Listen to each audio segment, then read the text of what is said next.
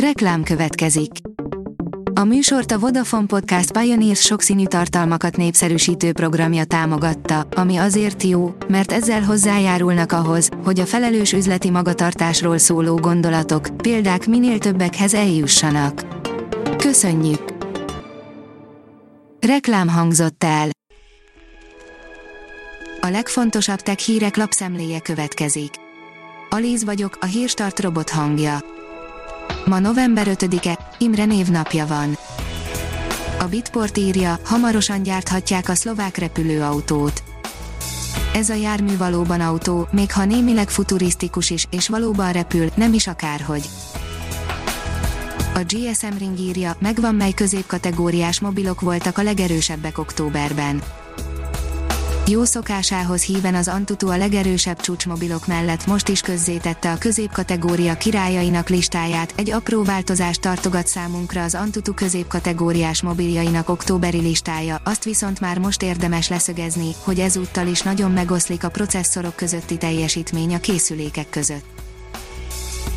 Gyors internet az űrből, írja az IT Business.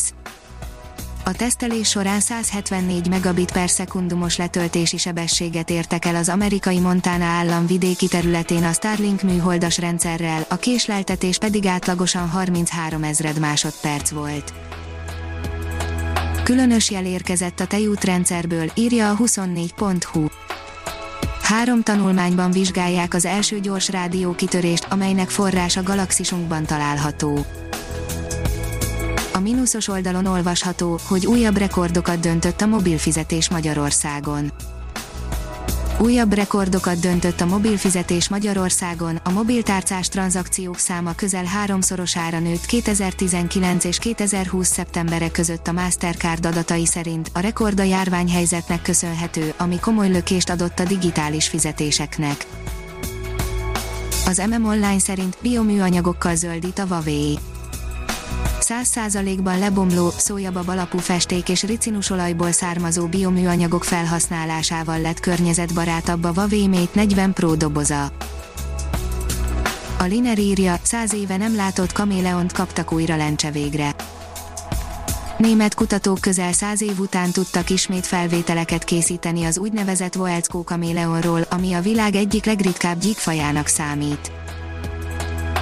A Magyar Telekom 2020 harmadik negyedéves eredményei, írja a Márka Monitor.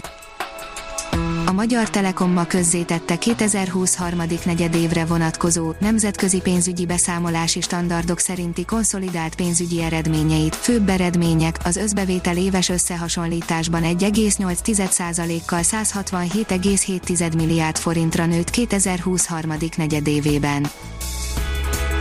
A startlap vásárlás szerint mit tudunk a Samsung Galaxy S21-ről. A Samsung eddigi gyakorlatából azt már megalapozottan sejthetjük, hogy az S21-es 2021 elején érkezik, és egyes plegykák szerint már február előtt rátehetjük a mancsunkat. Az NKI szerint az ipari vezérlőket célzó kibertámadások több mint 12%-a nemzeti támogatású hackerekhez köthető. A CS2i Control System Cyber Security Association International és a KPMG közös jelentést publikált az ipari vezérlőrendszereket, Industrial Control Systems ICS és operatív technológiákat célzó kibertámadásokról. A SMO írja, a kormány kifizeti a meg sem tartott augusztusi méreg drága tűzijátékot. Egy nem nyilvános kormányhatározat szerint ugyanis a fővárosi augusztus 20-ai tűzijáték és a többnaposra tervezett Szent István napi programsorozat nem elmaradt, csak eltolták 2021-re. A National Geographic szerint új modellszámítások a fiatal naprendszer felépítéséről. A naprendszer kialakulása idején még más elrendezésben keringtek a bolygók, mint jelenleg.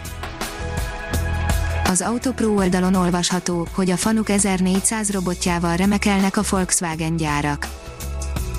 Az ipari robotgyártó az Emdeni és ogai üzemek működését biztosítja. 2022-től több mint 800 Fanuk robot gyártja majd Emdenben az új generációs Volkswagen e-járműveket, míg az észak-amerikai gyár hozzávetőlegesen 600 Fanuk robotot fog alkalmazni.